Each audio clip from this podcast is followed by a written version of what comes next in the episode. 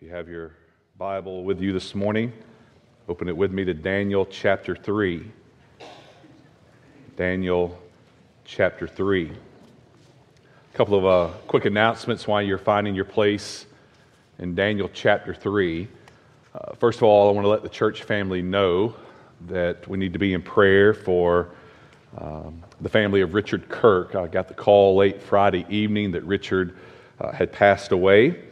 And an email is going out today, so make sure you check your inbox. It'll have all of the arrangements. Uh, visitation with the family will take place tomorrow evening from 5 to 7 p.m. at Clark Funeral Home uh, there in Hiram. And then the funeral service will be at 2 p.m.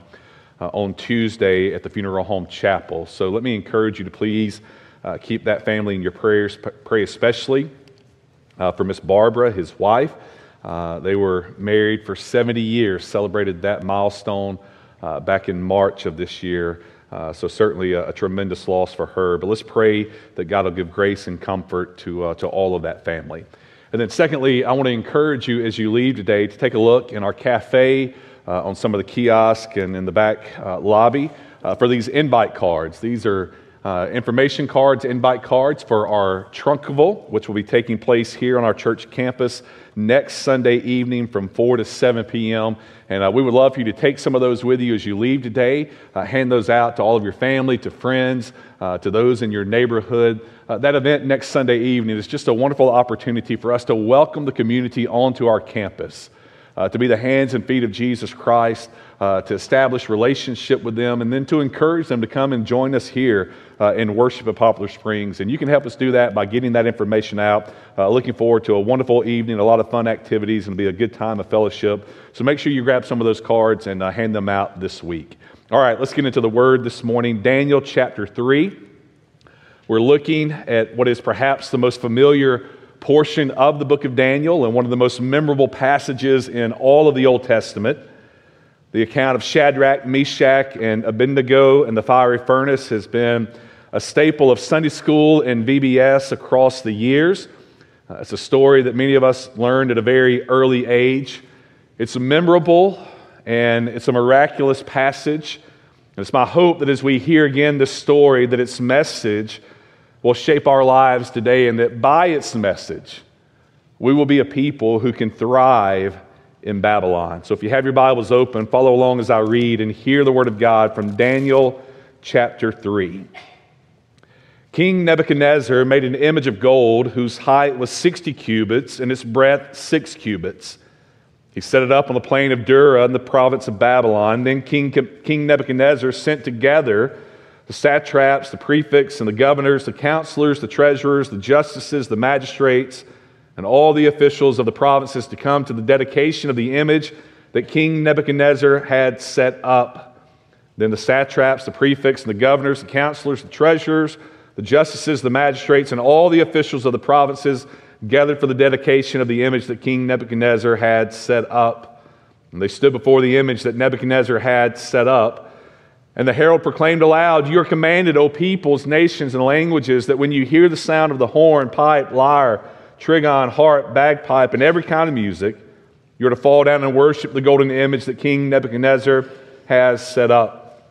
And whoever does not fall down and worship shall immediately be cast into a burning fiery furnace.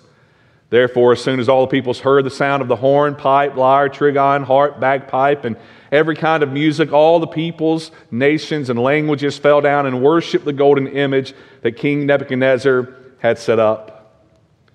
Therefore, at that time, certain Chaldeans came forward and maliciously accused the Jews. They declared to King Nebuchadnezzar, O king, live forever. You, O king, have made a decree that every man who hears the sound of the horn, pipe, lyre, trigon, harp, bagpipe, and every kind of music shall fall down and worship the golden image. And whoever does not fall down and worship shall be cast into a burning fiery furnace.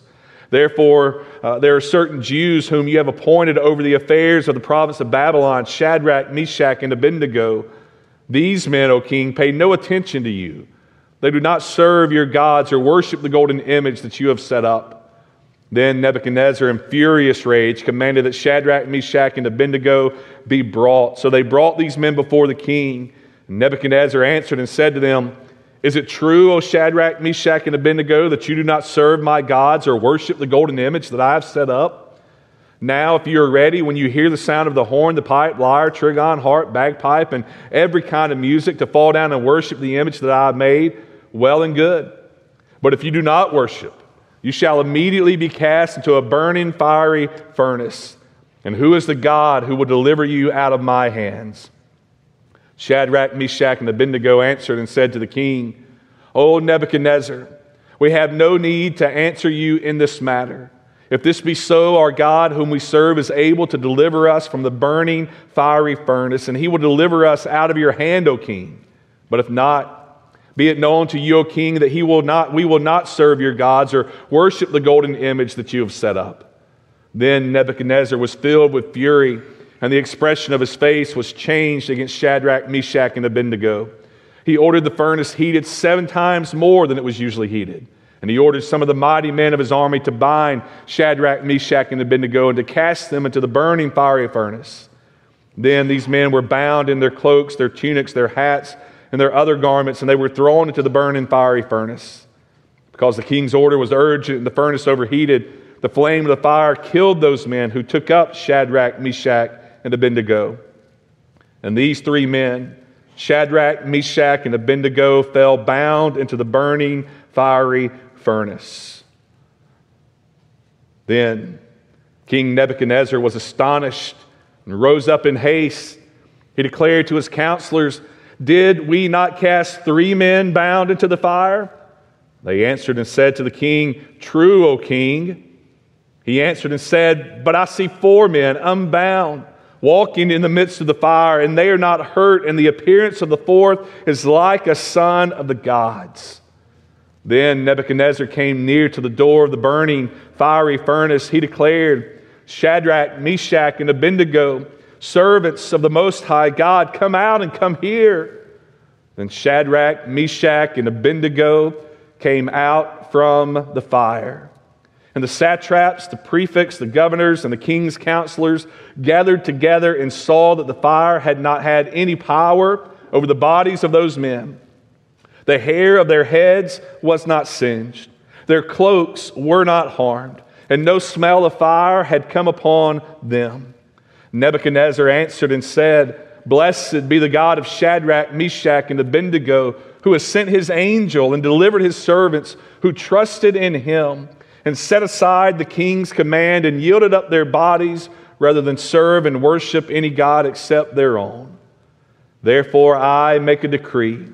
Any people, nation, or language that speaks anything against the God of Shadrach, Meshach, and Abednego shall be torn limb from limb, and their houses laid in ruins, for there is no other God who is able to rescue in this way. Then the king promoted Shadrach, Meshach, and Abednego and the province of Babylon. Let's pray once more. Our God and King, we thank you today for this, your holy word. And Lord, we pray that in demonstration and power of your Spirit, your word would go out now. And you would use it to accomplish your eternal purposes in our hearts and in our lives. Father, by your word today, may we be fashioned into the image of your Son. Lord, I pray today for divine enablement. God, I confess my inabilities, my weakness, my frailness. And Father, I pray that your Spirit would help us today to proclaim this word to your people. And Father, I pray that you would give us eyes to see, ears that we may hear, and hearts that would be tender to receive what your word says today. For we ask it now in Jesus' name.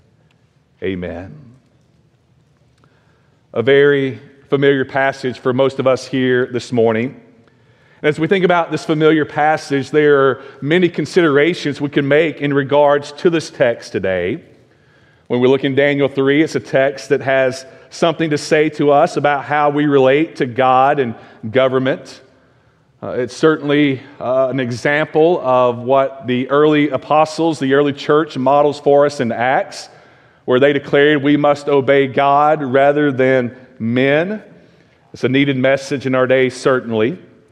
Daniel 3 is also a text that reminds us of trials that we face in this life. That's always an important consideration. Fellowship is another aspect of this passage. If you listen carefully or noticed as we read Daniel 3, the three Hebrew young men are always mentioned collectively, never in isolation from each other. It's always Shadrach, Meshach, and Abednego. They walk through this trial together. Fellowship is a vital component of our Christian faith. Two is better than one, and a threefold cord is not easily broken. So there's an aspect of fellowship. All of these elements of the passage are worthy considerations. However, I don't think they capture the heart of the passage. I don't think they get at the passage's intended meaning. And you may be wondering, well, what is that meaning? Well, I don't think it's something we have to wonder about. It's not left to speculation for us. In fact, I believe the Bible tells us exactly where we should focus our attention here in Daniel 3. In Hebrews chapter 11, in the New Testament, that chapter is often referred to as the Hall of Fame of Faith. And it recounts for us the saints across the ages who have pleased God by their faith in Him. And it's there in that notable chapter, Hebrews 11, where we have a direct reference, a direct connection to our text today in Daniel 3. In Hebrews 11, verse 32, the author says, And what more shall I say? For time would fail me to tell of those who through faith conquered kingdoms, enforced justice, obtained promises, stopped the mouths of lions, quenched the power of fire. As the author of Hebrews 11 penned those words, in their mind was no doubt our text today. Hebrews chapter 11 points us back to Daniel chapter 3. The author of Hebrews saw the Hebrew young men in Daniel 3 as an example and an encouragement of faith. And I think that's the main thrust of Daniel 3. This chapter, I believe, is about the type of faith that we need to thrive in Babylon. As we look at these first six chapters of Daniel in our study on Sunday mornings, we're, we're trying to discover how can we make it in this world as followers of Jesus Christ. When everything is against us, how can we continue to thrive? Well, one of the necessary elements is to have a strong faith. If we're going to thrive in Babylon, if we're going to live well in this world, we won't do it apart from a firm faith in God. The original audience of Daniel 3 would have heard these words, and they would have been challenged and encouraged to remain faithful to the Lord God while in exile. Uh, they were now living in a foreign and distant land. They were surrounded by all kinds of idols and false gods. And as they hear the account of these young men, they were encouraged not to turn or to bow down to those false gods now surrounding them. And instead, they were called to emulate the faith of these three Hebrew young men who stood and stood apart when everyone else was bowing down. For us today, Daniel 3 reveals the kind of faith that we need. That type of faith as we seek to be faithful followers of Jesus Christ in this day. To reject the idols that the world puts before us and even the idols of our own making. Daniel 3 calls us to have a faith that is sure and sound and settled it calls us to have a faith that will take us through the fire. Daniel 3 is all about faith in the fire.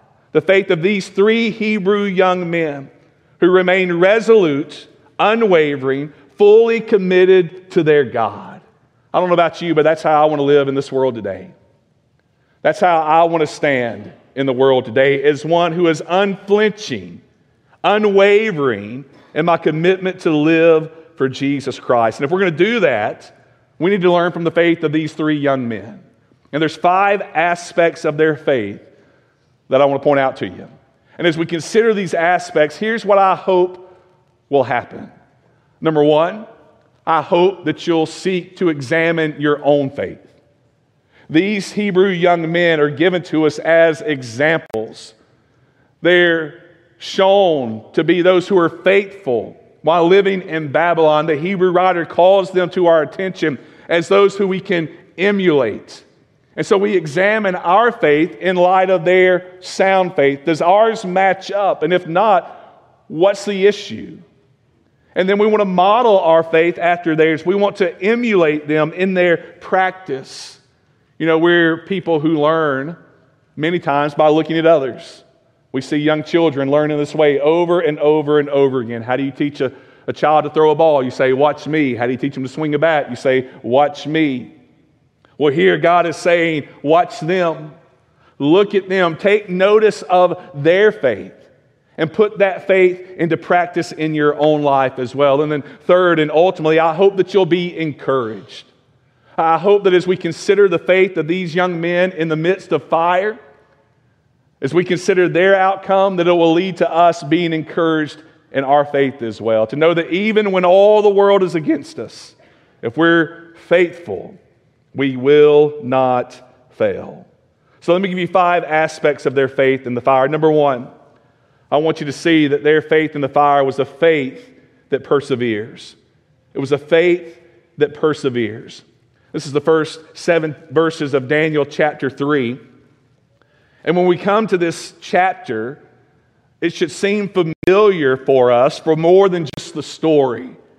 When we read Daniel 3, we, we go, well, yeah, we, we've heard this before. We know the story. They're thrown into the fire, they get out, and everything's really good. It's a familiar story, but it should be familiar for more than just the story. It should seem familiar to us because of the recurring pattern that is unfolding here in the opening chapters of Daniel. What I mean by that is in Daniel chapter 1, chapter 2, and chapter 3, we have different stories, but they all follow the same plot. It's kind of like watching the same TV episode, the same show, but three consecutive episodes all basically follow the same storyline. Different things are happening, but everything rises and falls in the very same manner. That's what's happening here in the beginning of Daniel, uh, in the beginning of the book of Daniel, these first three chapters. It's a pattern of an issue that's unfolding, a threat that is given, and then a resolution that occurs. In Daniel chapter 1, they were hauled into exile, and it was the issue of the meat at the king's table. Daniel said, We can't eat that meat. We're not going to eat that meat. And the threat was if you don't eat this meat and it goes poorly for you, you're executed.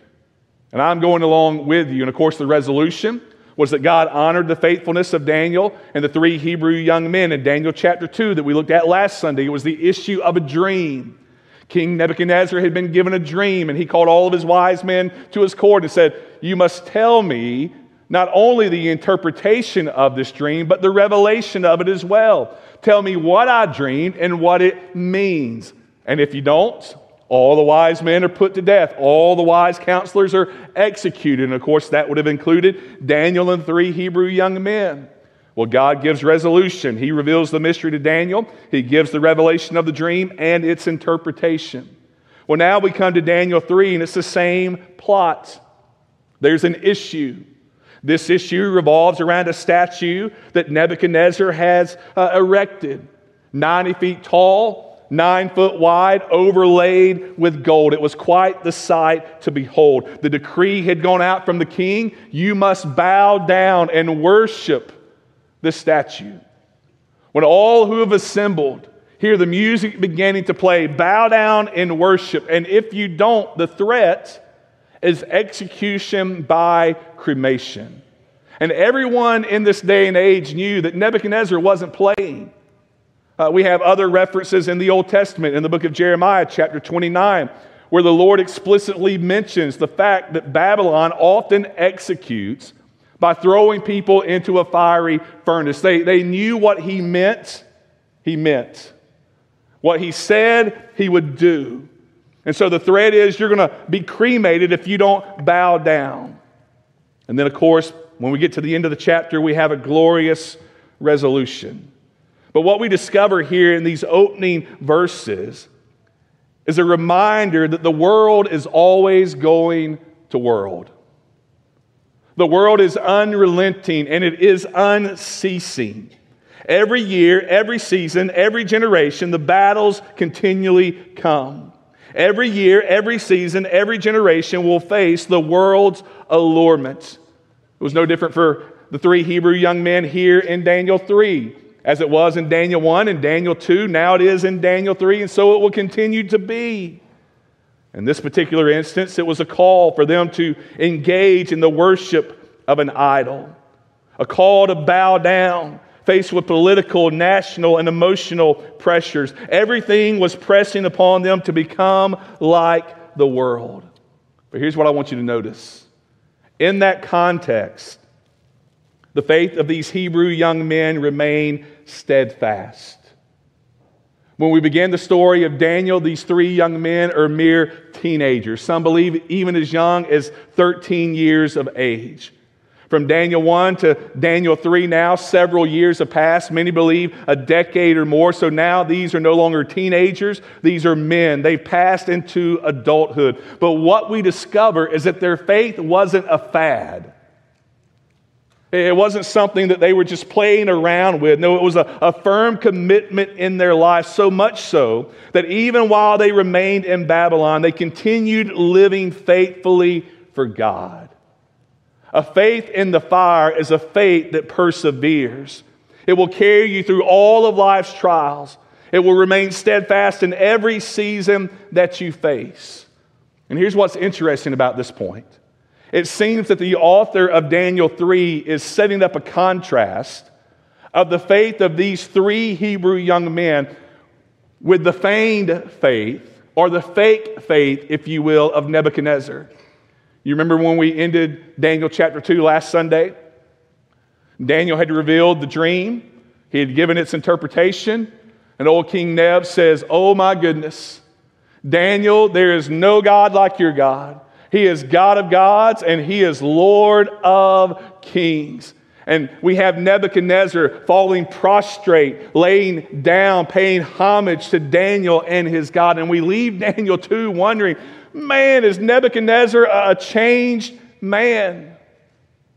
Has he been radically altered? Has he come to faith? Well, now here we come to Daniel chapter 3.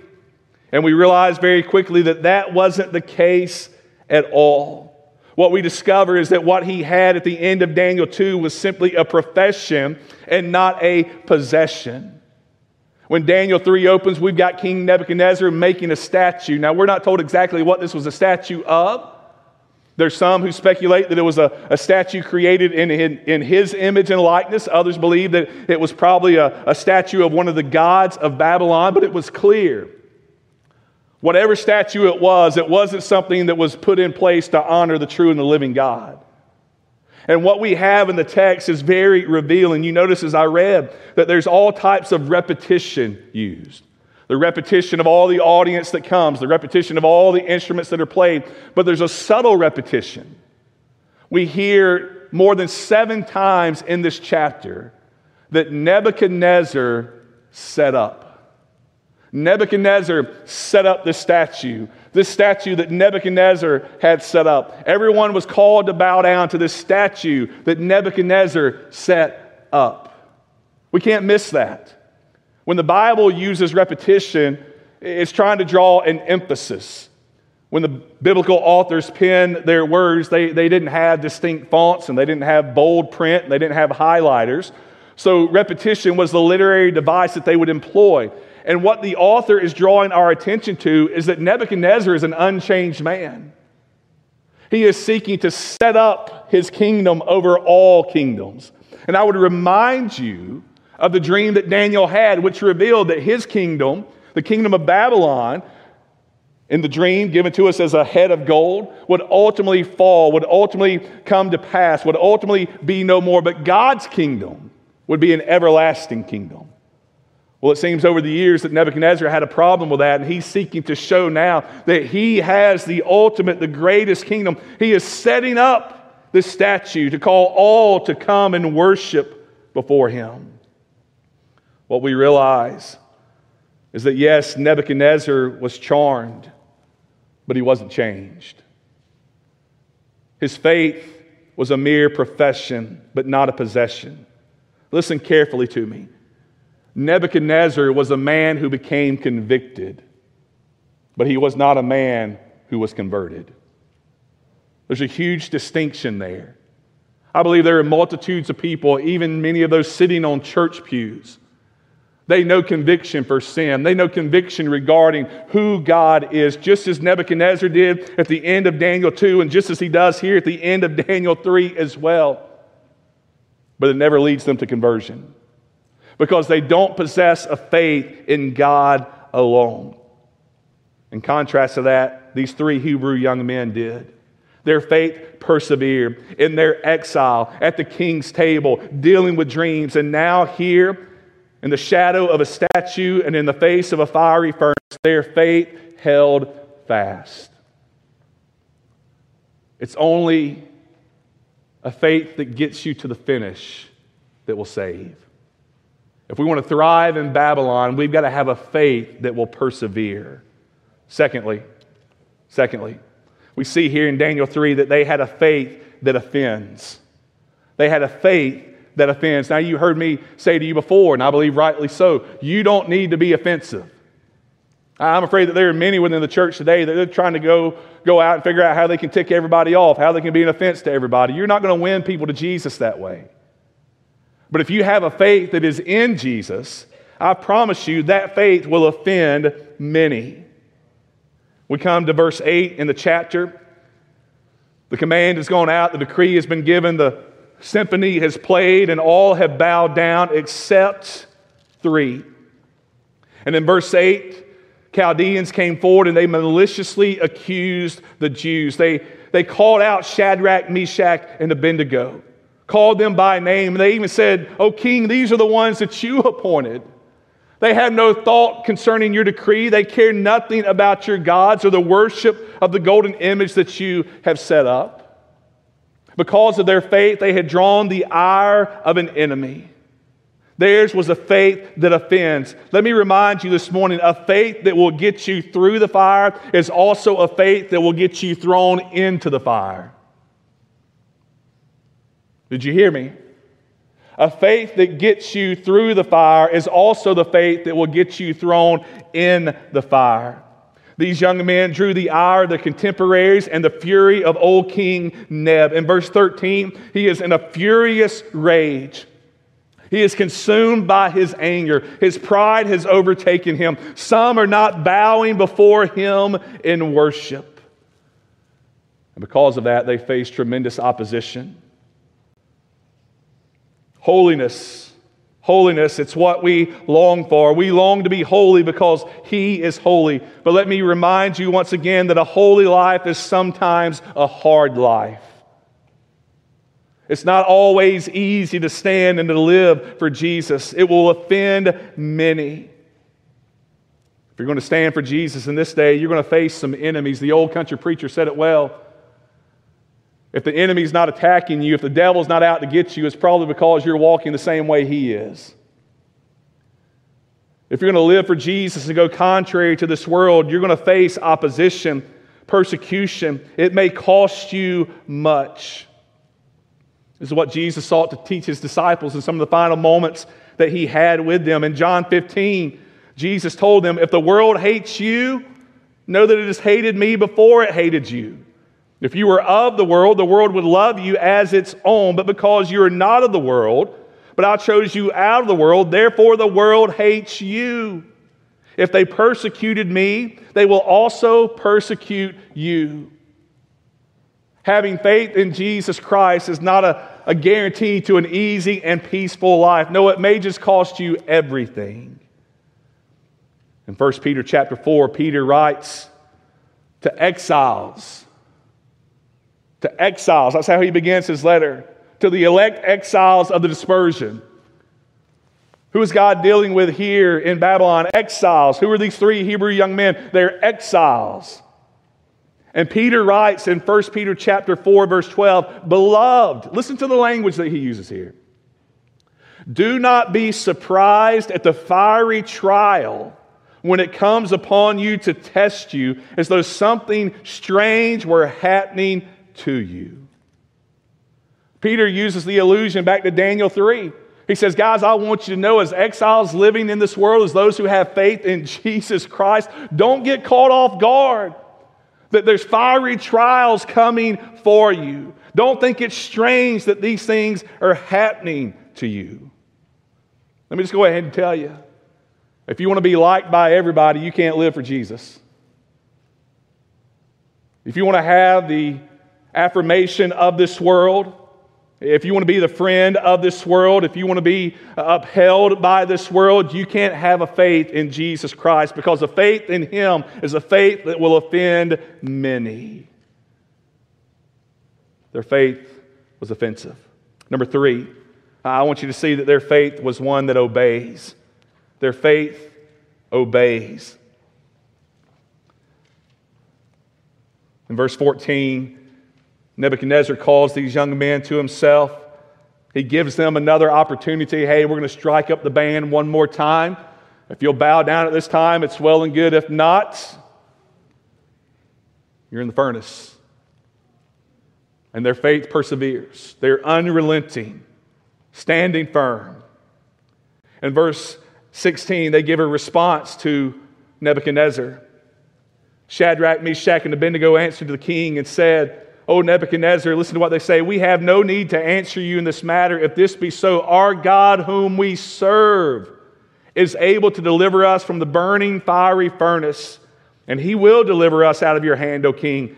Verse 18, but if not, be it known to you, O king, that we will not serve your gods or worship the golden image that you have set up brought before the king of Babylon, the most powerful man in the world, the man who could take their life at any moment. They declared their unwavering allegiance to God alone.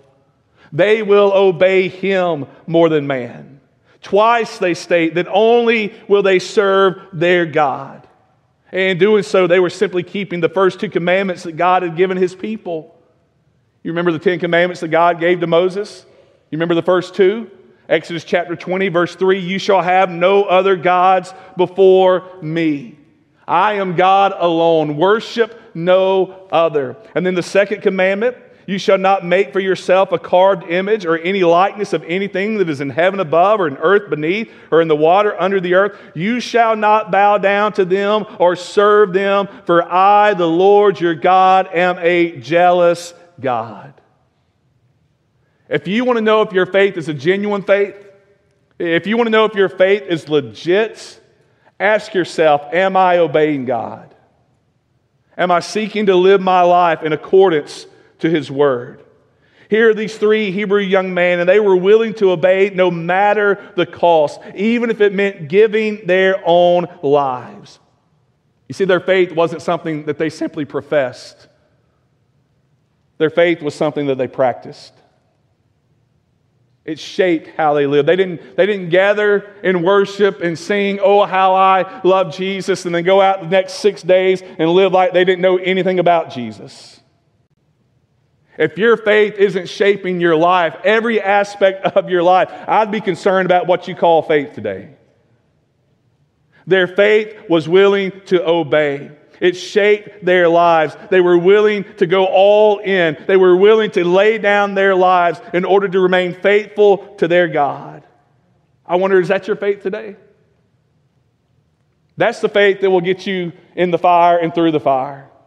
That's the faith these three Hebrew young men had. That's the faith we've got to have as well if we're going to thrive in Babylon.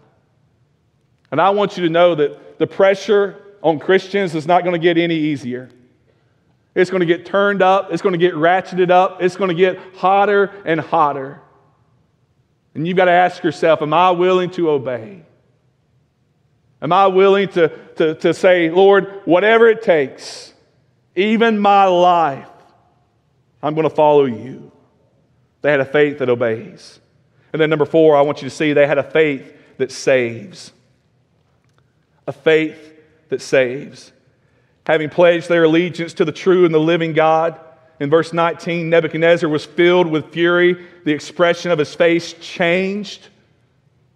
They could see it in his eyes, they could see it on his face.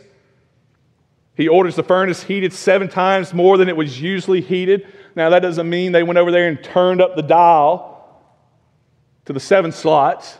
It simply means they got it hot as they could. More wood, more coal, get the flames raging. He issues the command for some of the mighty men to bind them, to cast them into the fiery furnace. And it's so hot that the men who throw them in, their lives are taken from them.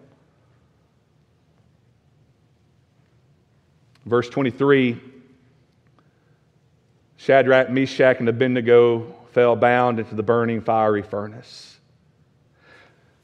There, there's sometimes, let me, let me see if I can pause for just a moment and help you a little bit in your Bible reading. There's sometimes in your Bible reading, you, you need, especially in Old Testament passages and narrative passages like this, you need to read it like it's a story because it is a story.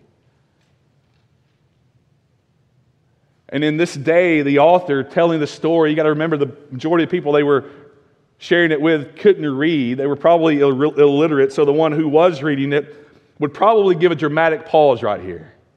This is the cliffhanger verse.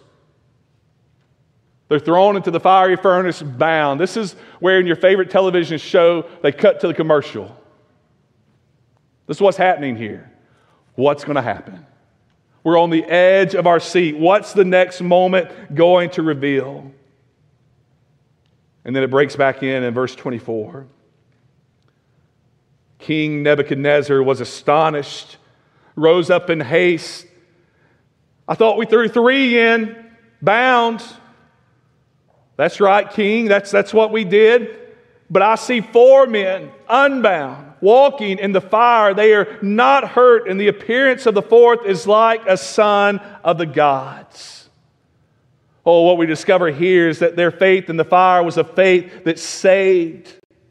It saved. Now, let me be clear here because I think this is a, an important part of the text. Their faith wasn't in a particular outcome. They had no idea what the outcome would be. Their faith wasn't a right quantity or a right quality. Rather, their faith was consumed by the appropriate object. Their faith wasn't a particular outcome, but it was in God alone. They tell King Nebuchadnezzar, We don't know what's going to happen. We know that God is able, He has all ability, He is sovereign, He can bring us through this fire. I believe they were probably remembering the words of Isaiah in Isaiah chapter 42, I believe it is. I will walk with you through the fire. He's that kind of God. He can walk with us through the fire. They say, but we don't know. But we tell you what, even if He doesn't get us through this fire, even if this is the end, even if we are executed, even if death is what awaits, He's still God. That's faith. Faith is not saying, God, you've got to give me the particular outcome that I desire. That's wishful thinking. That's a prosperity gospel. That's health, wealth, and, and wanting things to be easy for you. That's not the faith that these people had, that these young men had. They had a correct faith because it was placed correctly in God. You see, the question is not do you have faith, but what do you have faith in? Their faith was simply in God. They trusted in His ableness and left the outcome to His willingness. And here's what I want you to know faith in God is what still saves today. Faith in God is what still saves today. We read this text and we see this, this story and we think, man, that's what God's going to do every time. No, it's not. He's not bound to do that every time. This is a miraculous event. And I would remind you that by their very definition, miracles are not numerous. Now, when we read the text of Scripture, we see miracles happening uh, in several places and several periods, and we're drawn to those, and rightfully so, because those miracles are given as an affirmation of God's power, God's character, and the message that He is proclaiming.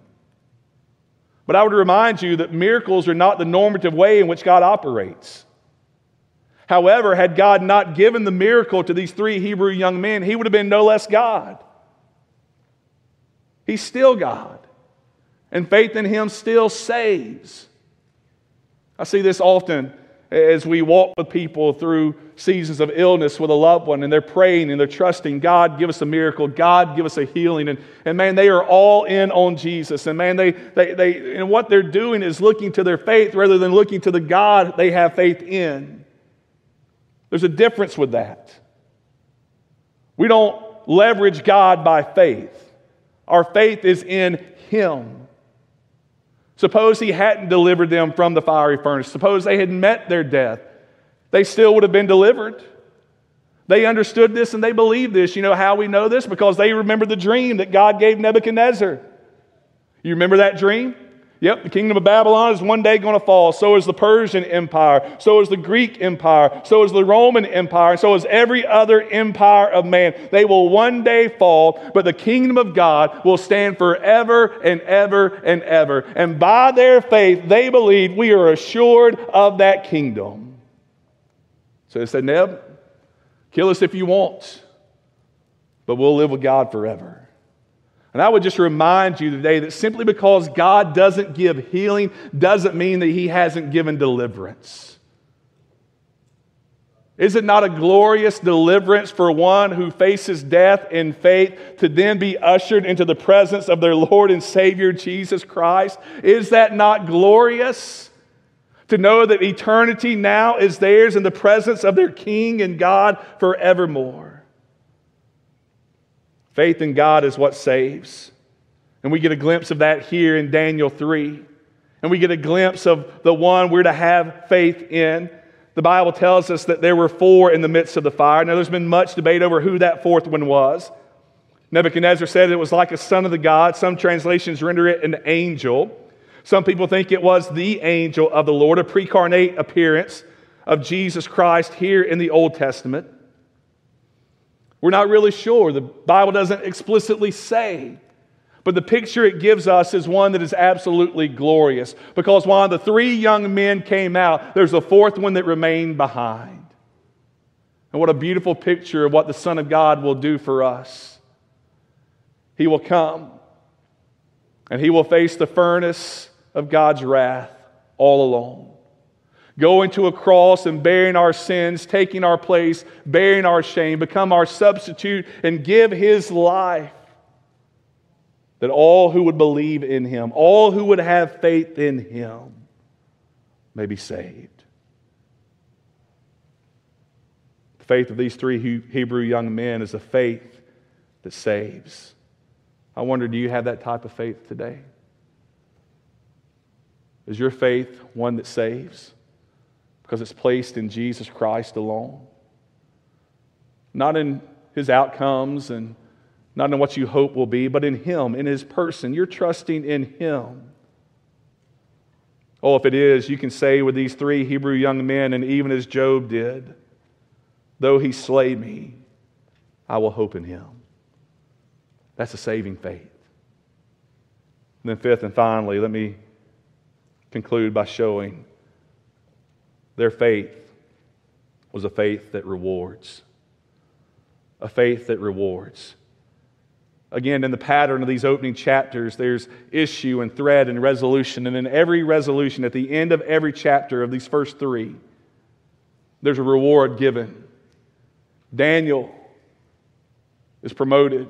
The three Hebrew young men are promoted. And here again, they're given another promotion in the province of Babylon by King Nebuchadnezzar.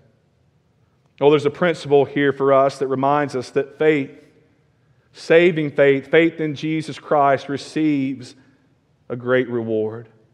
The Hebrew writer said in Hebrews 11:6, "Without faith it is impossible to please him, for whoever would draw near to God must believe that he exists and that he rewards those who seek him."